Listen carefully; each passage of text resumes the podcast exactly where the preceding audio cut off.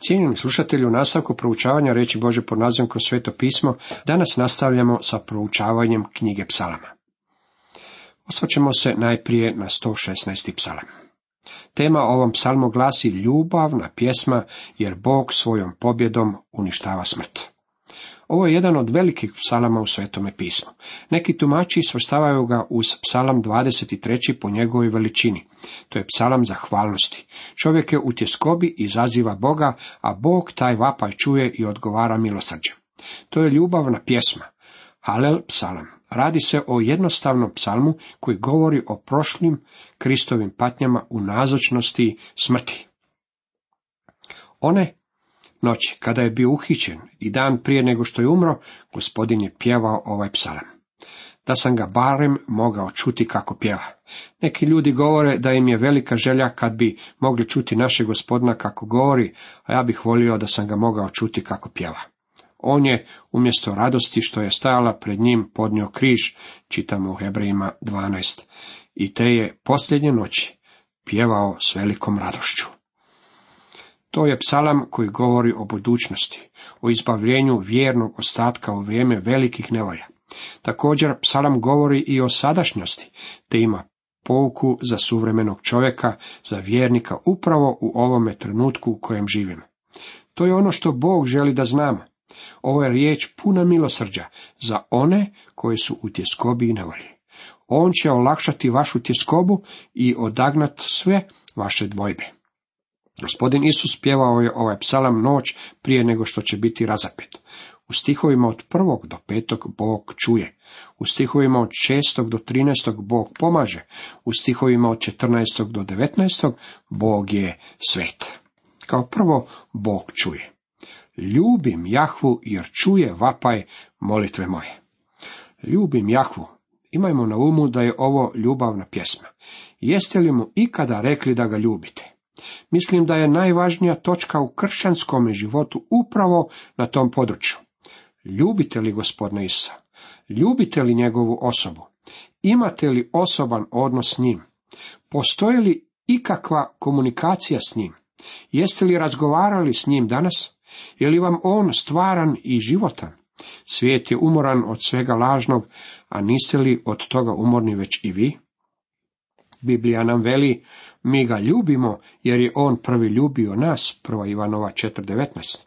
Koga ljubite, iako ga ne vidjeste, u koga iako još ne gledate, vjerujete, radojte se radošću neizrecivom i proslavljenom. Prva Petrova 1.8. Gospodin je rekao Šimonu Petru, ljubiš li me? Čitamo u Evanđelju po Ivanu 21. poglavlju. Njemu koji nas je uzljubio i u svojoj nas krvi oprao od grijeha naših, otkrivenja 1.5. Crkvi u Filadelfiji gospodin je rekao, Evo daću da oni iz sinagoge Sotonine, koji sebe proglašavaju židovima, a nisu nego lažu, evo učinit ću da dođu i poklone se pred tvojim nogama, te spoznaju da te ja ljubih. Otkrivenje 3.9 Filadelfija predstavlja današnje crkve koje vjeruju u Božju riječ. Koji je temelj svega ovog? Ljubim Jahvu jer čuje vapaje molitve moje. Moramo li moliti govoreći na glas? Ovdje piše čuje vapaje molitve moje, a to podrazumijeva molitvu na glas. Volim razgovarati s gospodinom kada se vozim u autu. Današnje cestovna mreža autocesta omogućava nam da imamo više vremena upravo za takve razgovore s našim gospodinom. Užeta smrti sapeše me, stegoše me zamke podzemlja, snašla me muka i tjeskoba. Ovo je očajna situacija u kojoj se našao naš gospodin na križu. Znao je kroz što će proći, pjevao je o tome noć prije nego će umrijeti. Smrtna kazna bila je u stvari na nama, ali je to postala njegova kazna. On nije trebao umrijeti. Položio je svoj život za vas i mene. Nitko mu nije oduzeo njegov život. Tada zazvah ime Jahvino, o Jahve, spasi život moj. Zavapio je Jahvi, spasi me, njegova je molitva bila uslišana. Dobrostiv je Jahve i pravedan, pun sučuti je Bog naš. Bog je milosrdan, ali je Bog i pravedan. On ne može proizvoljno opraštati grijeh, mora biti u pravu kada to čini. Bog je moralni vladar ovog svemira, mora biti u redu, mora biti svet, mora biti pravedan, ali također želi biti i milosrdan. Jedini način bio je da plati kaznu za grijeh čovjeka, sada kaže dođite, sada vas mogu primiti. Bog pomaže. Jahve čuva bezazlene, u nevolji bijah, on me izbavi. Vrati se dušo moja u svoj pokoj, jer Jahve je dobrotvor tvoj. Nakon teškog, frustrirajućeg dana ispunjenog pritiscima, trebamo potražiti mirno mjesto, gdje možemo priznati Bogu svoje grijehe, čitati njegovu riječ i razgovarati s njim. To je svetište naše duše. Koliko je to potrebno svima nama? Vrati se dušo moja u svoj pokoj. To će nam omogućiti da iskoračimo i suočimo se sa svijetom za Boga. Uzet ću čašu spasenja i zazvaću ime Jahvino. Po svemu sudeći ovo je pashalni kalež koji se izmjenjivao u ovome trenutku. Dok bi prolazio okupljenom skupinom, pjevali bi uzet ću čašu spasenja. Znali su da pashalni kalež ukazuje na onoga koji ima doći. Naš je gospodin ovo pjevao s učenicima u gornjoj sobi. Pitao sam se je li to čaša kod koje je rekao uzmite ovaj kalež i pite iz njega svi. Ja ga neću piti dok ga ne budem pio novog u kraljevstvu, jer sutra imam popiti jednu čašu.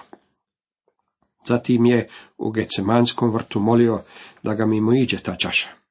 Njegova sveta narav bunila se protiv toga da bude učinjen grijehom. Pa opet je umjesto radosti što je stajala pred njim podnio križ. Kako čitamo u Hebrejima 12. I tu je čašu radosno uzeo sljedećeg dana na križu. Bog je svet. Ovime smo došli do posljednjih odjeljka u ovom psalmu u kojem se govori da je Bog svet. Njegova je svetost vrlo važna. Ona je razlog zbog kojega je on morao umrijeti za nas. Dragocjena je u očima Jahvinim smrt pobožnika njegovih. Kristova smrt bila je vrlo dragocjena Bogu. Dragocjene će biti i smrti onih koji polože svoje živote kao mučenici tijekom razdoblja velikih nevolja. A sa mnogima će biti upravo tako. Ne znam na koji način to možemo drugačije primijeniti na današnje vrijeme. Smrt Bože djece dragocjena je u njegovim očima. Jahve, tvoj sam sluga, tvoj sluga, sin sluškinje tvoje, ti si razriješio okove moje. Tebi ću prinijeti žrtve zahvalne, zazvaću ime Jahvino. Jedina stvar koju možete dati Bogu je vaša zahvalnost. To je ujedno i sve što On od vas i želi. Bog želi da njegova djeca budu zahvalna. Jeste li mu ikada zahvalili na svome spasenju? Jeste li mu zahvalili za ovaj dan? Ah, dočekati svetlost novoga dana, to je uistinu velika povlastica. Oprostite mi na ovoj osobnoj ilustraciji, kada se moja kćer udala i napustila dom, za mene je to bilo vrlo teško razdoblje. Dok sam gledao kako odlazi s tim stranim čovjekom, razmišljao sam o njezinom kratkom životu.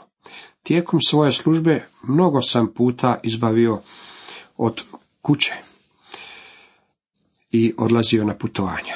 Nakon drugog svjetskog rata, kada je pokret mladi za Krista uistinu rastao, iskreno sam vjerovao da će na naš narod doći veliko probuđenje. Dvije godine nikada nisam bio kod kuće subotom na večer. Govorio sam na sastancima. Mladih za Krista u svim krajima naše zemlje. Svakog tjedna u prosjeku sam bio odsutan od kuće pet večeri. Sjećam se jednog događaja sa željezničke postaje. Kada mi je moja kćer, tada još mala djevojčica, rekla, tata, ili smo došli ovamo reći ti s Bogom, ili te čekamo. Zatim me pogledala i rekla mi, ne bi li mogao više vremena biti doma? Razmišljajući o tome, napisao sam joj pismo u kojem sam rekao, osjećam da sam te iznevjerio. Ne dugo zatim, dok sam sa suprugom bio na putu, primio sam pismo od nje. Napisala je, nisi me izneverio. Zahvalna sam ti na svemu što si učinio za mene. Dragi moji prijatelji, draže mi je to hvala ti, nego ček na milijun dolara. Nije mi mogla dati ništa što bih ja želio samo ovo hvalati. Kako je to dragocjeno. Dragi moji prijatelji, vi nemate ništa što Bog želi. Ništa opipljivo. Psalmi spjeva, tebi ću prinijeti žrtve zahvalne. Zahvalit ću njemu. U slučaju da nam promakne važnost ovoga, pisac poslanice Hebrejima kaže u 13. poglavlju. Po njemu, dakle, neprestance prinosimo žrtvu hvale Bogu, to je splod usana što ispovjedaju ime njegovo. Dragi moji prijatelji, jedina stvar koju možemo dati našem ocu jest naša zahvalnost, a našem nebeskom osu to je vrlo dragocjeno. 117. psalam ima za temu Aleluja za sveopće slavljanje Boga. Ovo je još jedan Halel psalam i najkraći je u ovome nizu. Htio bih vas podsjetiti kako su se Halel psalmi od 113. do 118. pjevali u vrijeme tri najveća blagdana izraelskog naroda, za Pashu, Pedesetnicu i blagdan Sjenica. Za blagdan Paske Kalež je obilazio sedam puta, a između svakog obilaska okupljeni bi pjevali jednu od ovih pjesama. Neki tumači Biblije tvrde kako su se psalmi 113 i 114 pjevali prije jela, a zatim su se psalmi 117 i 118 pjevali nakon objeda. Nije važno kako ih poredate, već je važno da ih se pjevalo. Psalam 118. bio je posljednji psalam kojeg su pjevali. U Matej 26.30 čitamo. I otpjevavši hvalospjev, zapute se na Maslinsku goru. Ovo ne samo da je najkraći psalam, već je to i najkraće poglavlje u Bibliji. Upravo zbog toga postoji velika opasnost da ga se u potpunosti mimoiđe. Hvalite Jahu, svi puci, slavite ga svi narodi. Hvalite Jahu je, aleluja. I dalje kaže, silna je prema nama ljubav njegova i vjernost Jahvina ostaje do vijeka. Slavite Jahvu.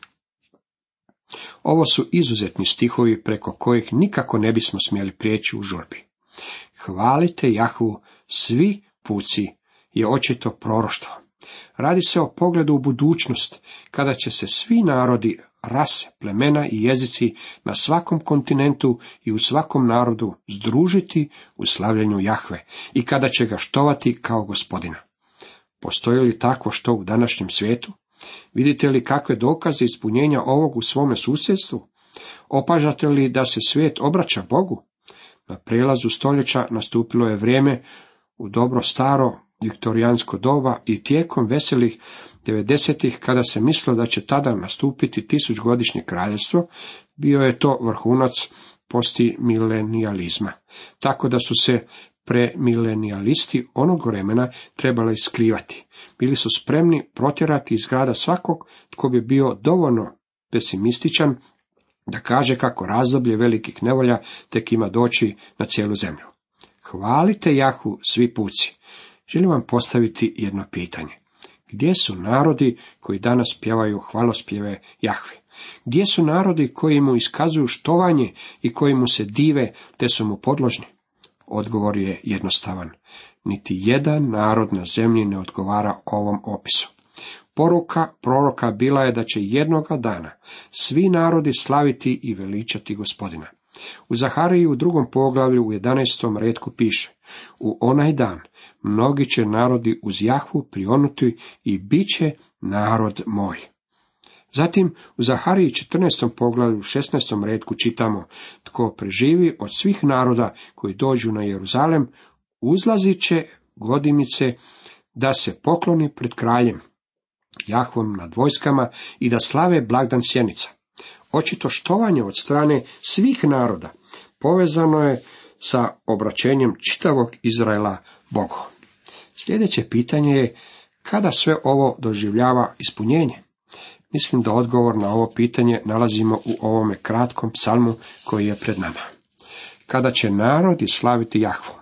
Zapazite što piše u drugome stihu. Silna je prema nama ljubav njegova. Tko je nama u ovome stihu? Riječ je o Izraelu. Dolazi dan kada će Bog biti milostiv Izraelu.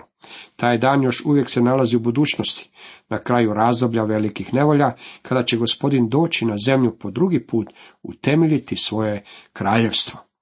Tada će biti milosrdan Izraelu i svim narodima na zemlji. Za to vrijeme Mihe kaže, govoreći o Bogu, udijeli Jakovu vjernost svoju, dobrotu svoju Abrahamu, kako si se zakleo ocima našim od dana iskonskih. Zatim u Izaiji 54 u sedmom i osmom rijetku čitamo. Za kratak trenutak ostavih tebe, ali u sučuti velikoj, opet ću te prigrliti. U provali srđbe sakrih na čas od tebe lice svoje, ali u ljubavi vječnoj smilovac se tebi, govori Jahve, tvoj otkupitelj. Tako, dragi moji prijatelji, možete vidjeti kako se ovaj psalam odnosi na buduće vrijeme kada će svi narodi iskazivati štovanje gospodinu. Postoji li ikakav spomen o ovoj temi u Novome Zavjetu?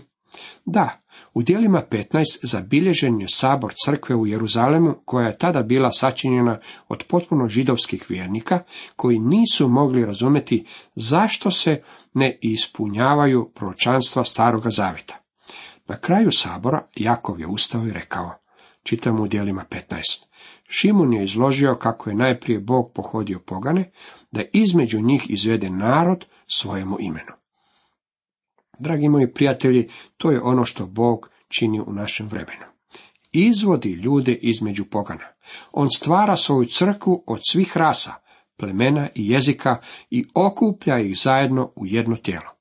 Zapazite kako Jakov nastavlja, s time su u skladu i riječi proroka, kao što je pisano, nakon toga. Nakon čega? Nakon što Bog uzme svoju crkvu sa zemlje. Vratit ću se i ponovno sagraditi pali šator Davidov i ruševine njegove ponovno ću sazidati i podići ću ga tako da preostali ljudi potraže gospodina kao i svi narodi na koje je zazvano ime moje govori gospodin koji čini sve to. Kao što možete vidjeti, psalam pred nama je pogled u budućnost, kada će svako stvorenje na zemlji iskazivati štovanje Bogu. Jednostavno, nije istina da narodi danas štuju Boga. Možda vidite nekakve dokaze toga u svom malom kutku svijeta, ali u mojem kutku svijeta nema nikakvih dokaza da će se svi obratiti Bogu.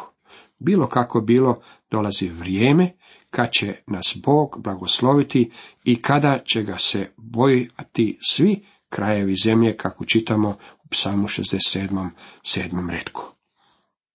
Psalam 117. je veličanstveni psalam. On je poput atomske bombe usred psalama, a kada ova malena bomba eksplodira, tada postmilenijaliste i amilenijaliste nećete pronaći nigdje, jer će ih eksplozija sve raznijeti. Ispunjenje ovog psalma doći će tijekom tisućgodišnjeg kraljevstva, kada će Krist vladati na zemlji, a nikako prije toga. Kakvo će to veličanstveno vrijeme biti? Slavite gospodina i ponovo kažem, slavite gospodina, aleluja. Cijenjeni slušatelji, toliko za danas.